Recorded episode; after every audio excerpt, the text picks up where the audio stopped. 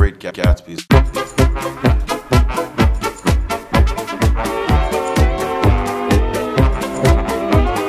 Great Gatsby's.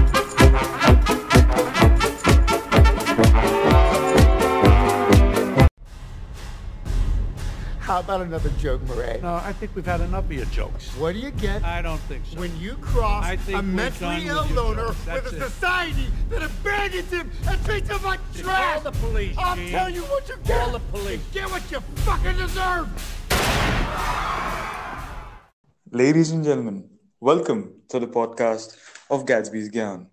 For the second episode, we have with us the very talented Arjun Gupta, a nationally acclaimed author with two books on mental health, a bowler by heart, and a student by profession. Arjun is the pioneer of changing the mental health scenario. Arjun, thanks for joining me, man. How's it going? Yeah, it's going pretty well, man. Uh, staying in my house during the lockdown. All good. All good? मतलब missing college वगैरह? Yeah, definitely, man. I mean, I miss college so much, at, and even the teachers I hated, and it's something that's made me realize so much about how important. That's quite relatable, man. मतलब या या या lockdown के चक्कर में तो सबके emotions वगैरह I mean it's all going haywire Yeah, exactly. And uh, the thing is, people are just uh, so bent on being positive that they're not really ac- acknowledging the negative emotions right now. You know, they just want to be as positive as possible, which is uh, another thing. I mean, uh, I mean, मतलब इसको अगर if if we put it this way that whenever we pursue something too hard, that's the amount of distance we create between us. मतलब ऐसा कुछ that that's what you meaning to say?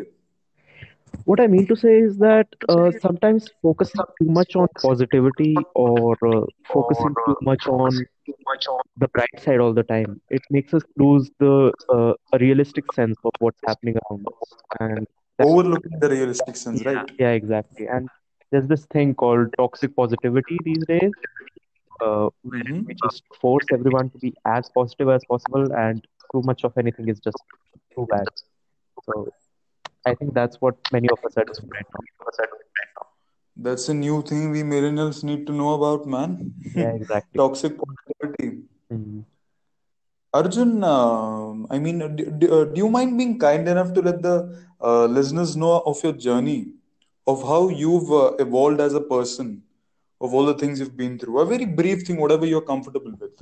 Yeah, sure. So, uh, around 2015, I was about to join my an MBBS college, and uh, Mhm. around that time, unfortunately, I also started developing clinical depression. It was not something that happened due to the situations around me. It was a genetic thing, and uh, for two years, I was in a very severe state of clinical depression.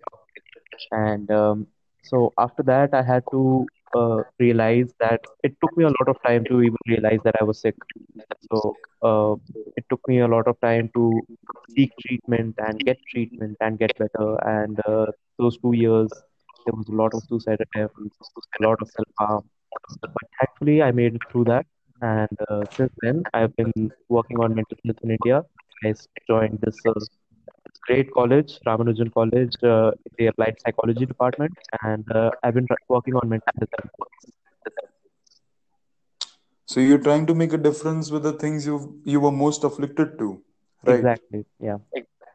Uh, when you were a mental health uh, patient, that, that's the correct way to put it. When you were afflicted to mental health, what were the various obstacles you faced, which were what do you call in the Indian context, in the Indian societal context? What were those obstacles you faced in recuperating as a person? So personally, the obstacles I faced were very few compared to what uh, they what people have to face generally. I was very lucky to have a very supportive family who actually wanted me to seek therapy and wanted me to go to professional and take medicine. So the the obstacles that I faced were mostly personal, wherein I just didn't think that I was depressed, wherein I didn't want to accept that I was depressed because I used to think that depression happens to weak people and I'm not weak.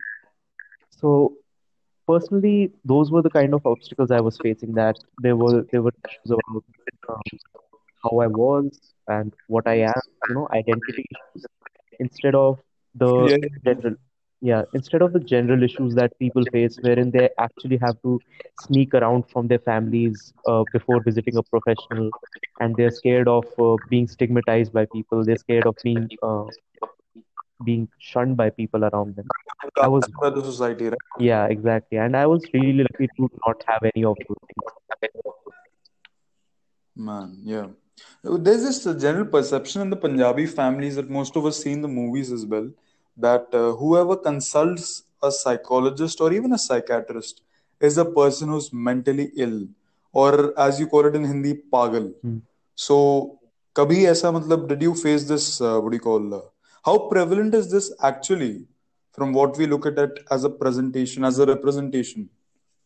So in the Indian society, the sad thing is that this is very prevalent across all sections, whether it is someone who's very highly educated or not educated at all, whether it is the rich or the poor, everyone has uh, some level of perception wherein seeking professional psychiatric help is uh, being crazy or pagalpan.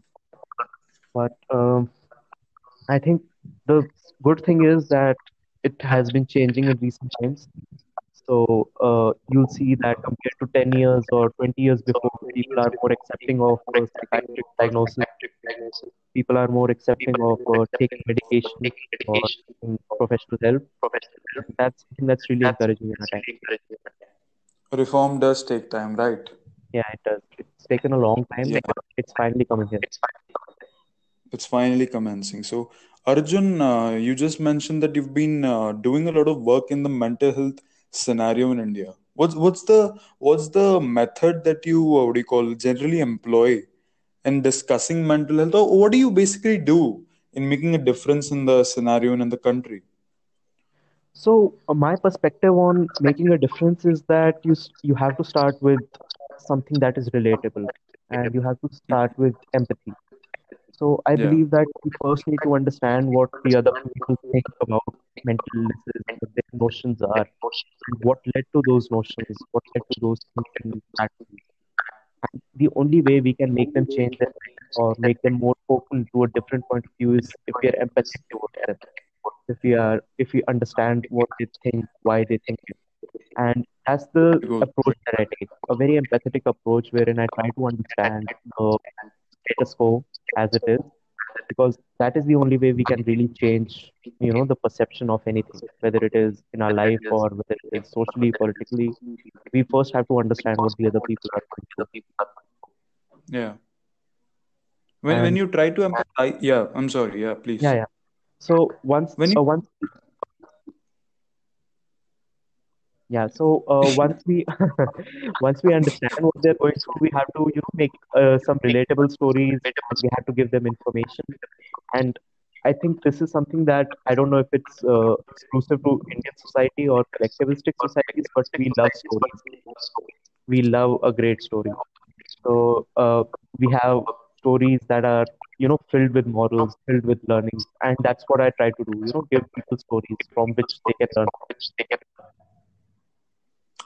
Yeah, Arjun. So whenever you uh, so you'll be you go on delivering lectures at different places. That's what I infer from a little that I have talked you on. so do people tend to uh, listen? Do people tend to grasp whatever you're telling them and actually make a difference, or they usually tend to overlook? Just say, uh, let me what do you call? Uh, give you a better example. Jab we attend some uh, meeting or any sermon or whatever you call it we always listen to whatever the speaker is saying with rapt attention. Hmm. We make a difference, we make a change for a couple of days, but after that, that change fades away. So, do you face a similar issue while uh, discoursing uh, relevant information of whatever you're trying to preach? Do you face a similar? So the most important part of uh, you know uh, talking to an audience anytime is knowing what the audience is like, knowing what their beliefs are, and knowing what they want or expect. So it's always about how you tell something instead of what you're saying. And what I have inferred or what I have noticed in uh, my lectures, in my seminars, is that people want to learn but it's that if you make it too boring if you make it too sermonizing if you make it too uh, if you make it too knowledgeable, people will just disconnect from you for a while.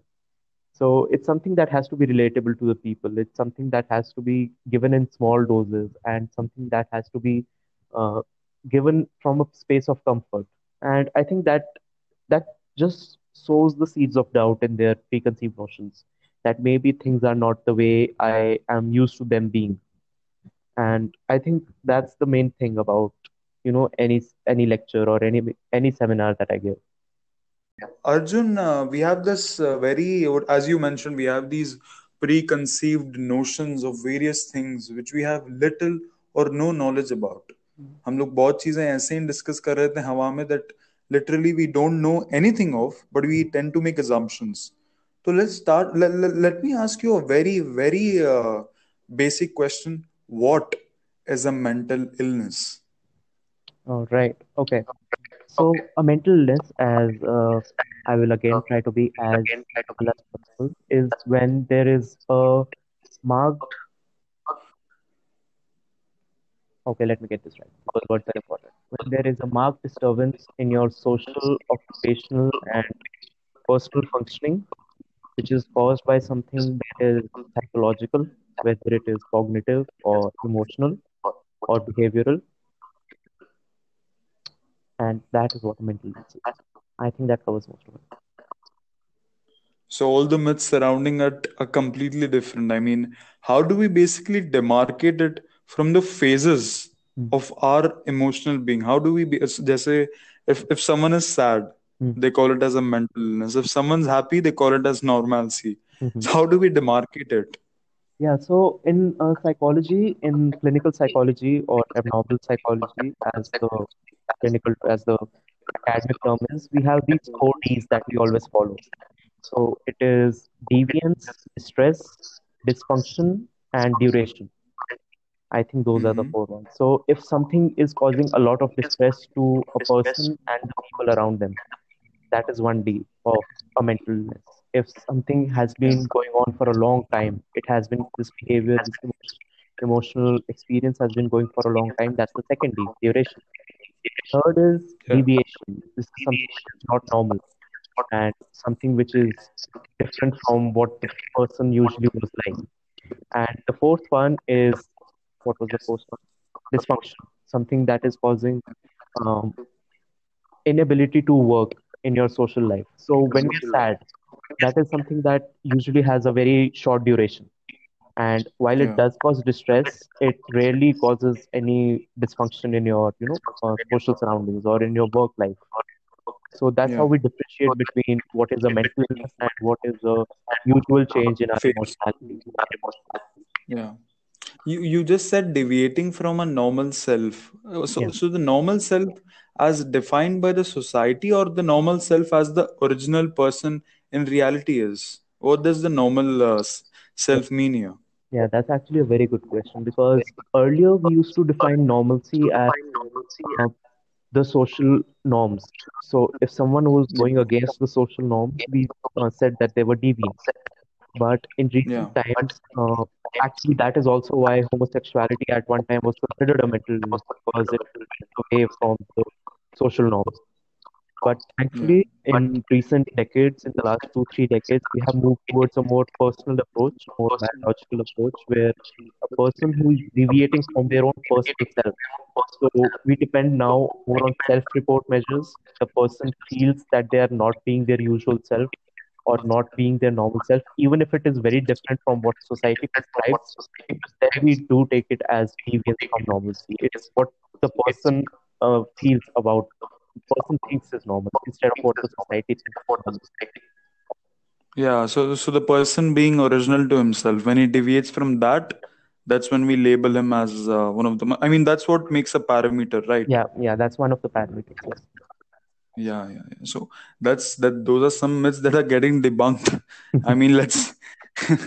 um, so Arjun, I've read your book. Shh, Don't talk about mental health. So I've read a lot. You've uh, uh, put down a lot of citations from the West. Yeah. So I was really inquisitive of the scenario in India. Hmm. I mean, how? I mean, uh, we see in the West there has been a grotesque history of people. Um, um, I mean, holes being drilled into the skulls of people.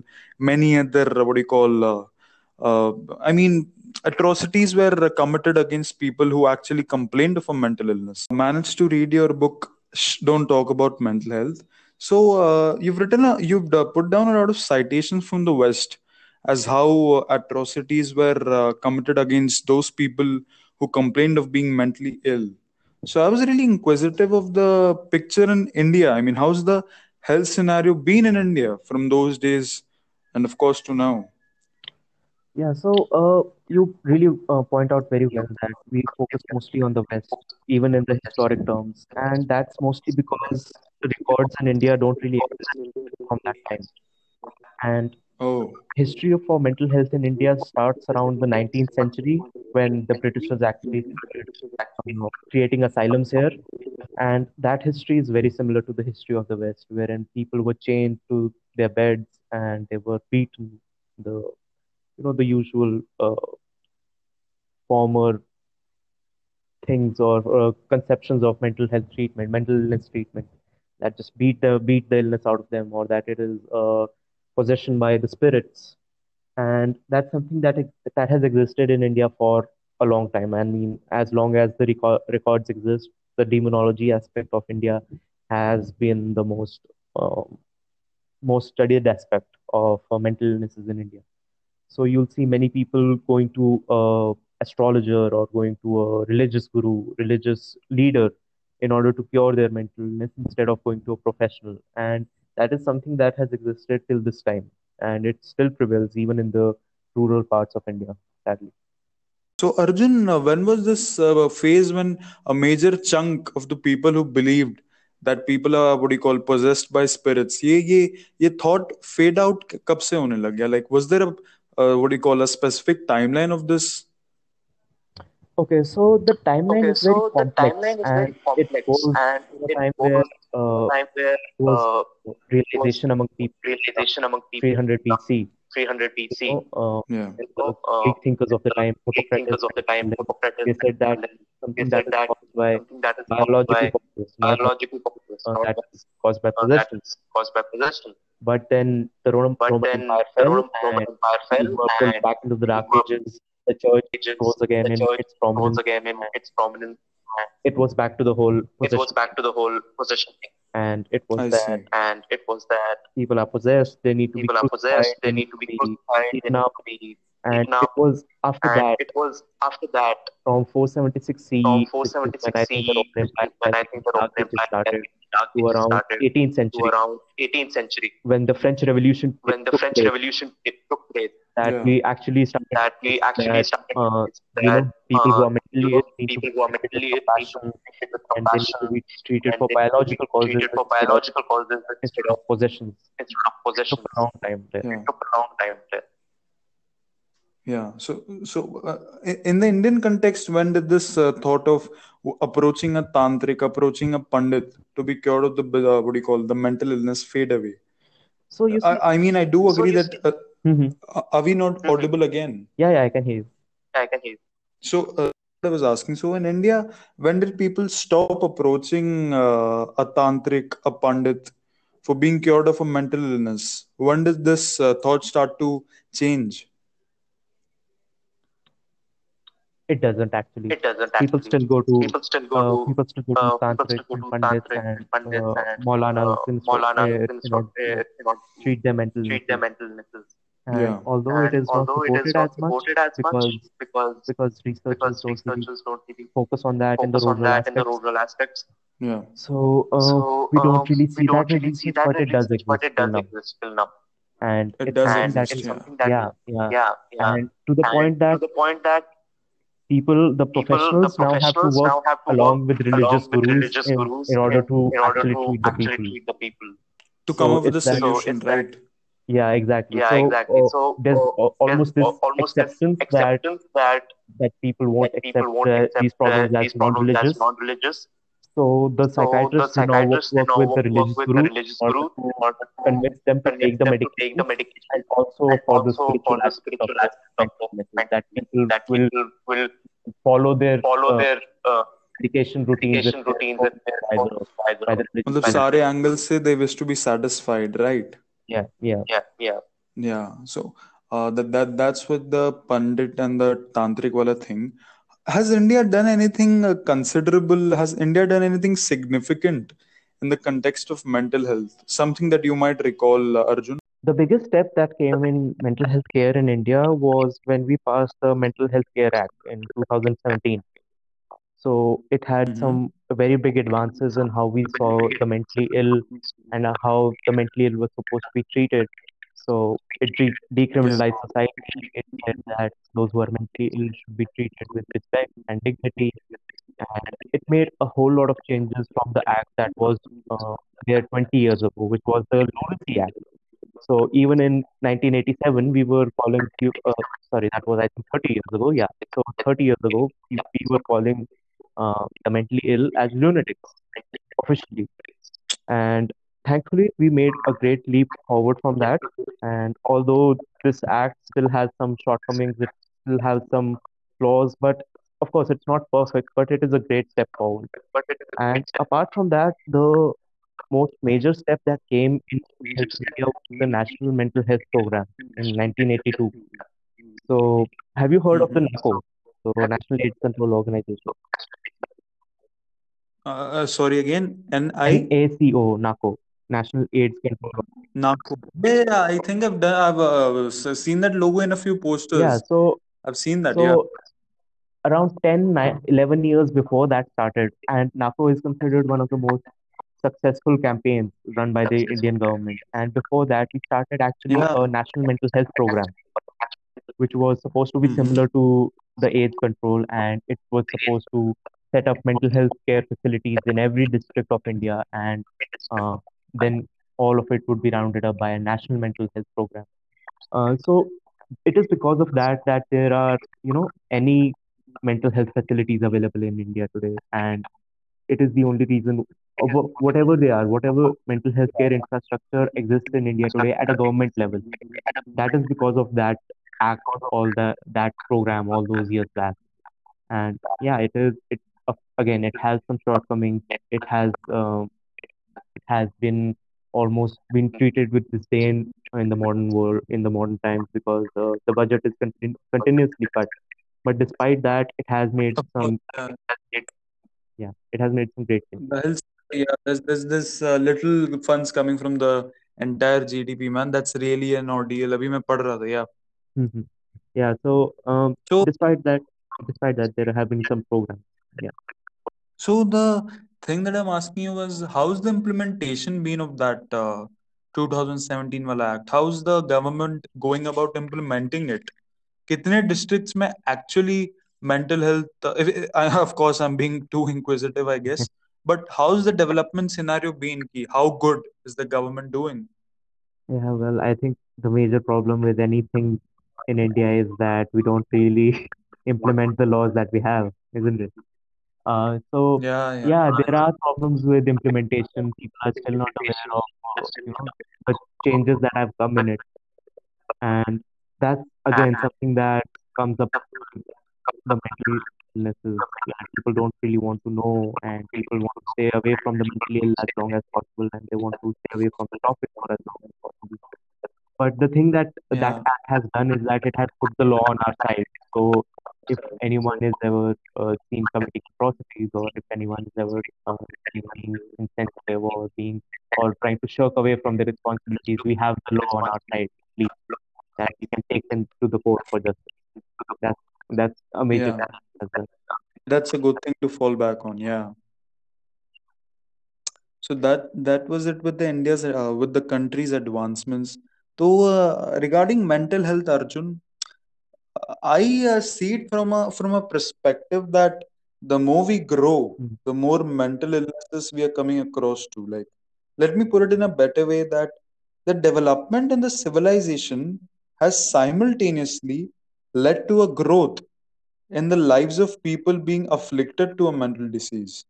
How true is this? I mean, अगर हम लोग देखें कि 19th century, 20th century, of course, I'm not being uh, absolutely accurate, Mm. but we see not a lot of not a lot of people uh, getting or rather complaining of a mental illness. Mm.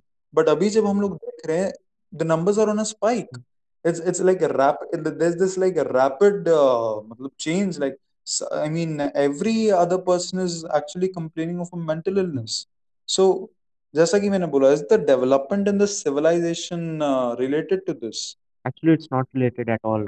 So, what has happened is that we have a better understanding of mental illnesses today than we did in the past. yeah And there is more yeah acceptance now of mental illnesses, of being a di- diagnosed with a mental illness than it was in the past. So, earlier it was something that was associated with a lot of shame, a lot of stigma, and a lot of fear that anyone who is mentally ill, you need to stay away from them.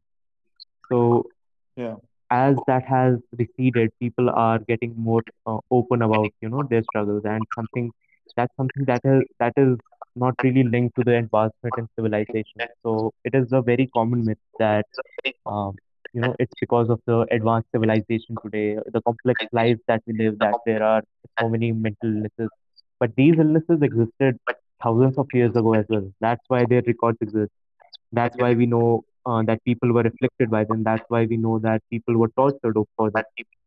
And that was yeah that was something that has existed for ages. These mental illnesses have been here for centuries, millennia, ever since the dawn of civilization.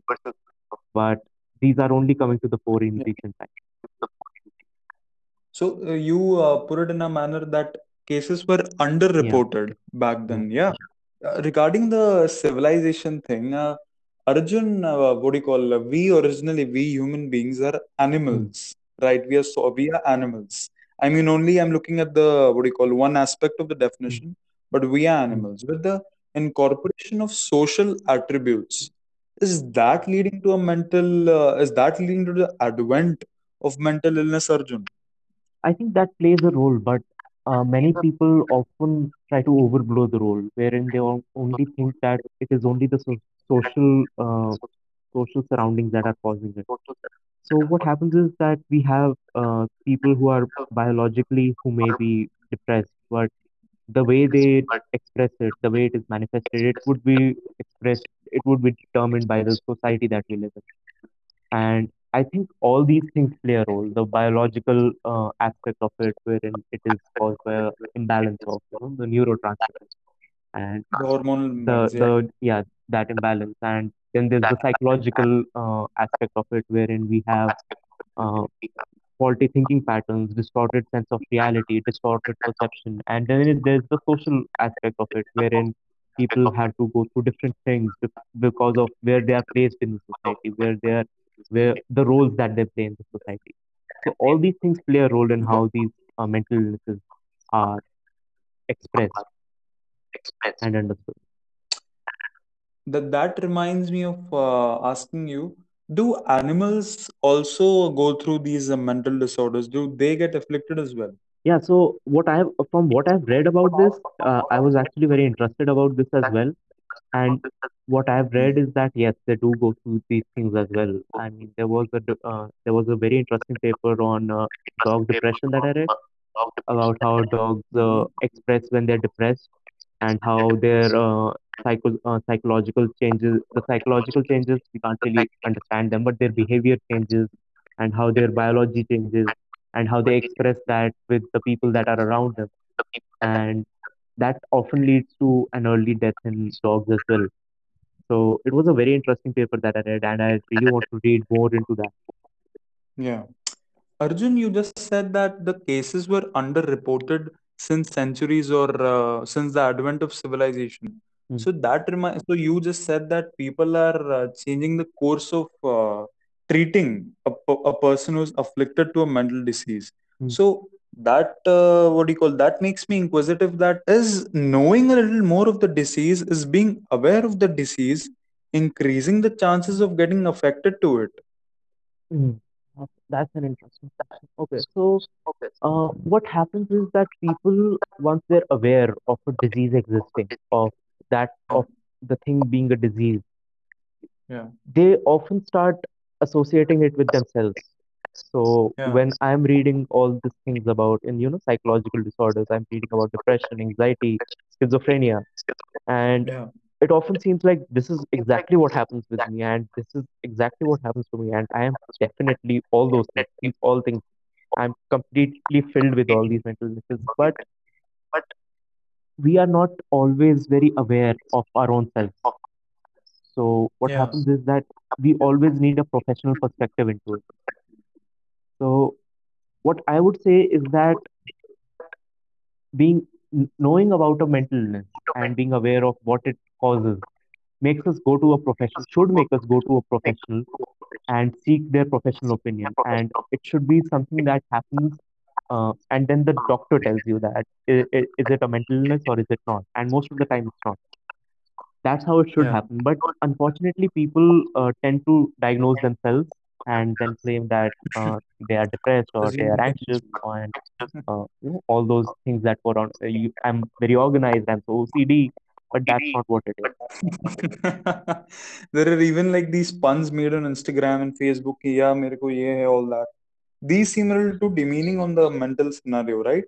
yeah demeaning and it feels like they have their own identity about around the labels of you know these illnesses. So i was going through a profile on instagram about someone who's reading my work and they had all those illnesses uh, you know in their bio. So it was like borderline personality disorder bipolar and all those things. And i was like how do you know these things? And those are not things that you should be proud of those are illnesses and they should be treated Imagine putting it in a bio.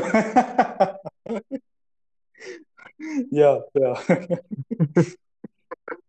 so, uh, Arjun, so is it becoming more of a tool to get attention on? Ki, like as I said, you ki people are getting aware of the disease, Mm. relating with it, generating a symptom of it, and then grabbing attention out of it.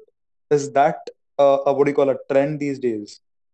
what i would say is that many times we tend to associate you know this attention seeking with uh, faking it but the thing Yeah. is that those people sometimes need attention not necessarily for the same thing or for something else or but mostly for something else so it's like they need help but for but not for the things that they are telling us so what happens is that if i am depressed like uh, when i was uh, depressed in my state of depression i Yeah. would you know seek out help and that would be me seeking attention because at that time i needed it.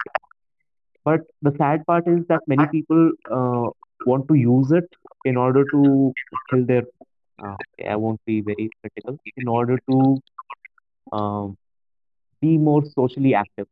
And that's something that um, that is that is harming our own you know our endeavors of uh, improving how people see the mentally ill Yeah.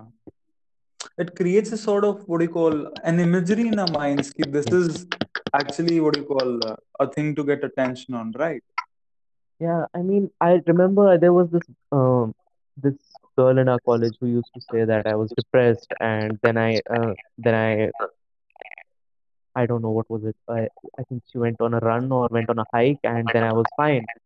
And a very outspoken person told this to every person that she met, every every single friend of hers. And you see, for those people, that's the imagery that they have of a mentally ill person that they were depressed and then they went for a hike, they went outside, they uh, did something, and then they were fine. So uh, one time I asked her that, Uh, this is ridiculous, man. I mean, you're creating imagery out of nothing. Yeah. yeah, exactly. And you know, when I I was, I actually took it very seriously, and I thought I was actually, uh, you know, I thought that she did go through it. I took it on face value. And when I asked, uh, when did you start seeking help? When did you visit a professional? And uh, when did they tell you? How was it like? She said, uh, I never went to a doctor. So I was like, how, Oh. how, how did you know you were depressed? How, how did you know you had depression? But it was, pata chal jata hai. We just get to know about these things. And I was like, oh my God, oh my god, this isn't how it works. Yeah, yeah, yeah, yeah. So, uh, depression is becoming a very, what do you call, a cool thing to tell to people. Yeah, I'm depressed. Stay out of here, man. Yeah. I'm listening to these songs like, ऐसा कुछ हो गया ना, right? That's I the mean, there's, perception there's अभी. this romanticization that has happened of depression that, Exactly. yeah, That's that, the best way to put it. Romanticizing it. Yeah. I mean, people are actually somehow, they want to be, uh, they want to be diagnosed with a mental disorder. And that's something that, you know, if we do it inaccurately, if we if some if the mental health proponents uh, propose mental health as something that is very beautiful or something that is very desirable, that's very uh, that is going to happen. So what happens is that when we are telling a story of someone with a mental illness, we mostly tell how uh, they went through a different difficult phase and then they came out very strong and very brave and very uh, different from what they were. But the thing is that we don't really focus on you know the suffering that they had to go through. We mostly focus on recovery so much that we forget that these illnesses, that the misery these illnesses cause. Exactly. So, uh, Arjun, we've been uh, talking about attention a lot of times that people are, uh, what do you call, uh, choosing this as a last resort to gain attention on. So, do you think the social media platforms, these uh, play a role in, uh, what do you call, determining the mental health uh, condition of a person? Okay, so if I speak from a research perspective, the research has shown that using um, social media platforms is linked to negative uh, outcomes in well-being, but other researchers have also shown that it is related to positive outcomes in uh, psychological well-being. So it's mostly about how you use these uh, social media platforms and uh, what you do on them instead of you know what's on them, uh, which affects our social, which affects our psychological well-being. So I would say it is a factor that comes in, but it is not the only thing that affects how our mental health is. I see. I see. Yeah, so so m- matlab, uh, our activities on the platform decide, Yeah, not what we are uh, what you call seeing on the platform, yeah, right? exactly. So uh, the Piers Morgan tweet, the very famous tweet that you mentioned in your book, uh, resilience was his uh, uh, cure wala Mm, thing. So not being strong or resilient enough, does that actually le- the lead to a mental disorder? जैसे आपका perception था when you were uh, what do you call originally mm, afflicted to it that I'm not weak, let me just uh, shun it away. mm, So uh, जब जब mindset की बात करते हैं, so uh, when we look at people who are really strong, so uh, let me give you a very uh, good example. Suppose I'm born in a wrestler's house, so he expects me to work out every day and expects me to have a really strong mindset. mm, And imagine things going south on me and me complaining of showing symptoms of depression. mm. So how likely am I uh, to develop uh, what do you call develop a mental disorder, or uh, does strength and resilience actually matter? So the way I look at resilience is that something that should be uh, taught to people. It should be something that should be encouraged. But if it is uh, not there in people, if some people are uh, so resilience, when you look at it from a psychological point of view, it's defined as being able to bounce back from difficult circumstances. And I see. if someone is having trouble in bouncing back from, you know, those difficult circumstances, they shouldn't be shunned. They shouldn't be uh, looked down upon. They shouldn't be seen as weak. They should be seen as someone who needs our help. Simple as that. Yeah. And you know, Yeah. uh, coming to your example about uh, wrestler's uh, house and uh, you know the expectations that come along with it. So when you're told to Yeah. be strong, when you're told to have a strong mindset, even having these things, you internalize it at a point that you have to have these things. Otherwise, you're a failure. You're weak. And when it when those things start happening, when you start showing symptoms of any depression, whether it is uh, any illness like it is depression, anxiety, OCD, schizophrenia, anything, you start feeling uneasy. You start feeling bad about feeling these things, and that's wherein it starts being a negative effect. So what I would say is that resilience is should something that should be encouraged, that should be built in uh, you know the children around us, but it shouldn't be something that should be the be all and end all. And if someone needs our help, then we shouldn't, you know, be afraid of giving it to them. We should extend our hands Exactly. generally, right? Yeah, that's that's common Uh, sense. speaking of the childhood in uh, particular, Arjun, a tedious or a bad childhood, like uh, what do you call, with experiences of bullying, mm, with experience of being a character assassinated or uh, ashamed in public, like generally most of our schools, like there's this very common uh, thing, common uh, what do you call, how do I put it in this manner? A, a very common social evil, if that's the best way, a very common social evil in most of our schools is bullying is not addressed in the what do you call in a right manner mm, is that people who uh, face bullying, who face these uh, emotional trauma since a very tender age of 10 to 11 years, these people often feel bad and uh, justice is never rendered to them. So, very messed up childhood. Does this also uh, lead to a mental disorder when they, uh, what do you call, become an adult? So I won't say that it is a definite predictor of a mental illness in uh, later parts of life, but it does uh, affect that. It does incre- increase your vulnerability to a mental disorder in your adult life. So what happens is that Yeah, uh, as a child, the uh, people that we have around us, the beliefs that they have, the values that they hold, and the way that they affect us, that builds our whole viewpoint of how we see the world and how we behave in the world. And if that yeah, is some somehow that is very um, distorted from reality, like a child who is uh, abused by their parents or a child who is bullied in their uh, you know in their childhood years, that is going to have yeah, an effect on them. That is going to affect the decisions that they make in a later part of life. So yeah, what I will say is that there are many people who are uh, who were bullied and who were uh, who had to go all these things and they didn't develop a mental disorder. And that again comes down to our personal uh, traits uh, different biology in people. Basically, uh, it relies on the way we respond to all those events, yeah right? yeah different people respond differently Yeah, yeah, Arjun. So, uh, does uh, mental illness have something to do with our personality, our attitude as a person? Like, if suppose I'm a very casual person with a very laid back attitude, Mm, am I more likely to develop a mental illness? Or uh, if I'm a very inspired person, like I'm working on my goals day in and day out, whatever is my to-do list, I'm like what do you call uh, killing killing all of it hmm. so do these things really matter no. the attitude the personality no no no uh, from uh, from the uh. researches that i've read the personality of an individual has very uh, weak correlations to uh, their chances of having a mental disorder. So it's like anyone anyone can develop a mental disorder at any point of their life, which is why this is something that uh, I, we can't say that anyone is immune to or uh, for someone it won't happen or it's less likely to happen. It can happen to anyone. So, so there's this no secret. There's this no recipe of being immune to No, all, uh, all of the what do you call all of the mental diseases. There's no uh, recipe whatsoever. none, none.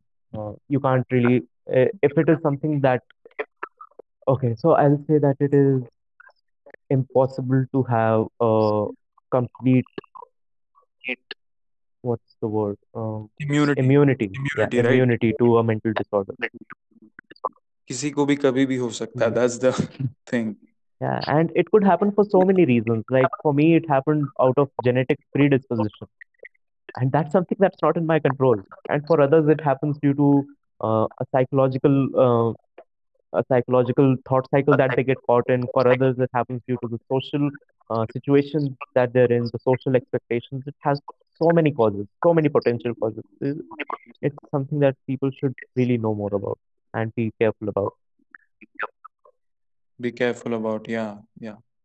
So uh, the main uh, what do you call the main the very uh, question of the hour. Mm, Uh, this this is going to be really important in the discussion, Arjun. mm, So uh, the more you are uh, with comforts, the more uh, likely you are to be concerned of a mental disorder is it only a thing of the upper premium crest of a society?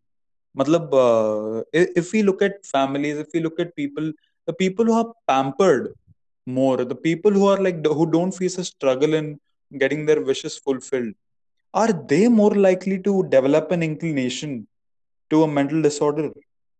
Actually they're less uh, inclined to develop a mental disorder or at least at par with those who don't have these luxuries, those who don't have these privileges. So what happened was that um, I'll tell you a very interesting research. Um, between the 1960s and 70s, there were practically no depression cases in India. So Oh, uh, the researchers were very dumbfounded by it. Like, do Indian people have a higher immunity to this, or is it that they're not economically developed enough to even have something that is depression? But what happened was that when we started looking at it biologically in the 80s, we started looking at the person. the depression rates shot up from 1% or less than 1% to 13% within a few years. Oh, So what happened was that we learned that the people who are economically disadvantaged or people who dif- belong to a different culture or a different lifestyle, they develop, they show different symptoms and they show depression very differently. It's not that they don't have it; it's that they have a very different uh, expression of depression. So uh, when we people started looking into that, they found that people who uh, belong to poor families or people who belong to the lowest of the low uh, socioeconomic strata, they have very high rates of depression. Very, very high rates of depression, which just goes undiagnosed because we think that there are already so many problems in their life that they won't be depressed. But it's actually that depression is one of those many problems that they have in their life. A person dreading his next meal is more likely to be vulnerable. Is, is that the correct way Yeah, to put it? exactly. I mean, you have to understand that a person, when we look at, you know, the the formalization, the concept of depression that we have right now, that most of the people in Indian society have right now, is that it's something that happens when most of our basic existential needs are met. Only then is it that Yeah, uh, that we might yeah. be depressed. So We, we spend time on pondering over it. yeah, Yeah. so we think that if our existential needs are not met, why would someone worry about their self-esteem or belonging or their uh, or their sense of self? But the thing is that a Yeah. person who doesn't know where his next meal will come from is going to be under a lot of uh, psychological stress. They will constantly be thinking about where that next meal is coming from, and that is something that is basically the the playground for uh, any mental disorder. You know, being in a situation like that. So the thing is that we Yeah. still uh, formalize depression as something that is caused by a internal conflict or something that is caused by a, a very very traumatic event in our life. But that's not the case. It's a biological illness that uh, people still are not very accepting of. So how do the people, how do the people, if we speak of uh, the Indian context, how do the people belonging to downtrodden, embellished families react to the what do you call this depression thing? So they face it, they go through it, but they overlook it. Is is is that the correct way to put it, Arjun? Uh, what I would say is that uh, when they're going through it, they go through some other things. So uh, in in in the rural areas, we see a lot of somatization. So people will go to the doctor, but they will go to the doctor with Mm-hmm. complaints of headache or chest ache or fatigue or uh, lack of productivity. They won't say that they're sad. That they won't say that they're feeling like life is not worth living. So Yeah. what happens is they they they share a different set of set of symptoms altogether, which is why it often goes undiagnosed. That people think that okay, you have a headache, we'll give you a pill for that, and you'll be fine. But it keeps happening over and Yeah. over again. So people continue to live with that depression, and the uh, the physicians don't really understand that it may be caused by a psychological uh, psychological cause, and they spend their whole life like that. And for them, it's normal by that time. They feel like this is how I've always been, and that's what it's like for them That's what it's like. To be sad is the taste of life. forever. Yeah.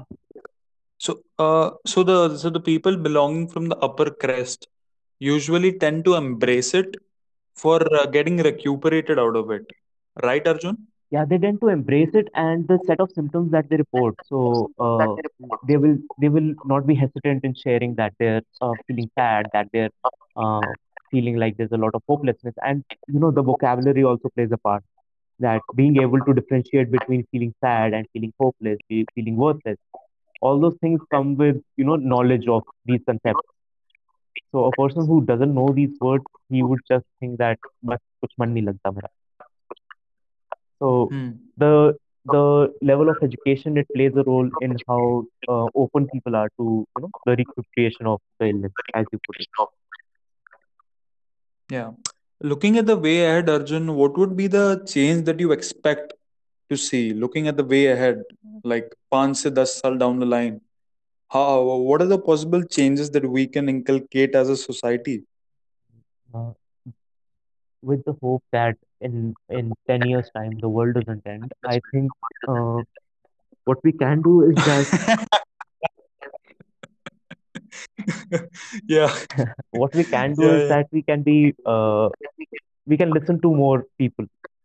That's the most important part. And that we have to be you know accepting and being open minded about these things it is something that challenges our very uh, personal beliefs our very core beliefs especially when it comes to mental illnesses because it all it's always very convenient to uh, shrug the mentally ill away. And the only way that it changes is that people are more accepting of this and people are more open to listening to the experiences of this. Because you know once this pandemic can, gets over you know with the uh, high rates of unemployment and the economic crisis that will come after it there will be a mental health crisis that comes along with it. And for that we need to be the people need to be accepting of seeking help and seeking uh, and accepting that what they're going through is not normal And uh, what about the people uh, hailing from the poor families? Mm. Is there a pit stop solution for them as well? Ki, how do we prevent uh, from making that illness a part and parcel of their lives? the main part of that is uh, you know getting to the getting the infrastructure there and after once Yeah, the infrastructure is there then it's important to educate them about these illnesses as well so people mostly in rural areas uh, although uh, from what i've learned is that they are uh, increasingly more accepting of these illnesses. So there are many parts of uh, the country wherein even in rural areas people are aren't shy shying away from seeking psychiatric help. But there are other uh, places as well wherein you know uh, people like to tie up those who are mentally ill and want to take them it's to still a guru Yeah, yeah the demonology still exists so it's mostly about educating the people and using the right tools in order to get them to accept these facts that's the way yeah. Yeah.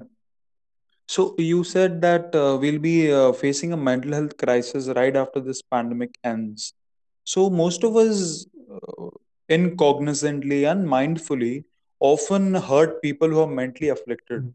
So how should our demeanor be fine-tuned in a manner that we don't go about hurting them and we actually approach them in a in a, in a, in a friendly manner? So the most important part in approaching anyone, uh, with a mental illness or otherwise in a friendly manner is being non-judgmental. So uh, we have this tendency of, you know, always uh, offering as many solutions as possible to anyone who's uh, having any kind of problems. We need to change that. And we need to understand that sometimes people just need to vent their problems and just need to be heard and accepted. Most of the times, people just Yeah. come up with their solutions themselves. They just need someone to listen to what they're going through. So the most important part is, you know, the empathy of relating to someone else and having the courage to not judge them. Because judging someone is very easy. It comes to us very naturally. And offering solutions is Yeah. something that is some uh, that is just second nature to us. But we need to change that. That is something that really needs to happen.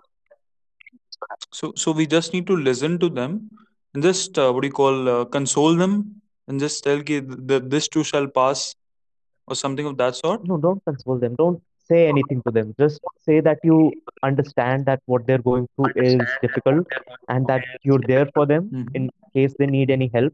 And if you feel that the person is going through a very serious psychological trauma and they need some professional help, be okay, uh, be brave enough to offer them that. Say that there are some psychiatrists that uh, I know of, or you know, uh, guide them to the right resource. And that's something that we need to do. Don't tell them that this too shall pass. That just sounds condescending to a person who would uh, be going through that. Because I, in that moment, that is their reality. That is what they're going through, and it seems like an unending stream of misery. So just tell them that if they need Yeah. help, you're there for them. And if they would like to seek professional help, uh, these are the people they can approach. And that's what you everyone can do. Yeah. So, so just being friendly in a manner and uh, with the right resources, we can actually prevent from uh, allowing other people to be hurt of us. Right, Yeah, Arjun? yeah. See, that's that's the easiest part. I mean, being friendly is something that uh, our sense of being friendly is very different for people. But telling people that you accept them is going to help you with everyone. Everyone needs uh, at some level some acceptance. So just offer them that. Yeah. And then they'll go on to accept their own selves, Then right? whatever they go on to, it would be up to them, and it would go a long way for the personal self. Yeah. Arjun, uh, since you've had a b- brief experience of being uh, afflicted to a mental disease, and since you've rec- were recuperated uh, quite well out of it, I mean, I see a very dynamic personality I'm, I'm talking to. So, what would be that uh, key to having a happy life? Uh, mental health and happy life always linked. Okay. Uh, the happy life part comes from you have to understand what makes you happy, first of all. And second of all, it's about understanding that whether you want, how much do you want to put into that? You know, I always look at it from a psychosocial perspective, like what is it that you want and whether it is something that you can achieve. And then after that, it's mostly about what you can do to achieve it, setting the goals. And the happy life question is so complex. I mean, I don't even think I have an answer to that. Happiness is, Most of yeah, happiness is something that is so subjective and so different for people. Uh, I can't really, but still still a pleasant state of mind Arjun. just just a state where uh, most of us uh, aren't really you know sailing down in the vessels of melancholy pleasure for the long term mostly comes from self acceptance and emotional acceptance of ourselves. So if we accept ourselves as who we are, and if we understand what we are feeling, what we're going through, that is something that goes a long way in being being in a pleasant state of mind for the long term. For the short term, anything can make you uh, feel pleasant. You can do drugs, you can do anything you want. But for the long term, if you want to, if you want something for the long term, you have to accept yeah yourself and you have to understand what you're going through as well, whatever it is. yeah. Yeah.